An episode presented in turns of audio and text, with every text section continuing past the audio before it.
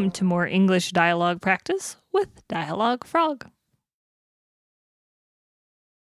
Science. Well, that was a little scary. Oh, sorry. Science. huh? Science. science. You want to talk about science today? I think so. I have my beakers prepared and everything. Beakers, those containers for chemicals and little glass containers. Hmm What what kind of science? Um, I always thought that if I were a scientist, I'd like the material sciences. So like stuff. Oh, yeah.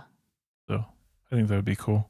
That is pretty cool. Um you can't you don't really think about it every day like what goes into the material that makes up plastics or metals and and all of that. Hmm. You kind of do some engineering work sometimes though. Sometimes for my side job. Yeah. How about you? Do do I do material engineering? no. No.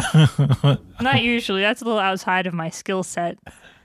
Um, I think I talked about this previously when I was a, when I was a kid. One of my dream jobs, my childhood dreams, was to be an astronaut. Hmm. So even now, I still occasionally look at uh, astronomy news. And actually, just the other day, I was listening to an astronomy podcast with a famous astronomer whose name is Neil deGrasse Tyson. hmm Um, I really like his podcasts. Mhm.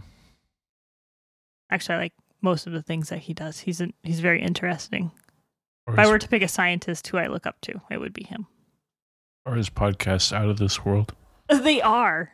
They are. That's hilarious. Now, I guess I need to double check. Is he an astronomer or an astrophysicist?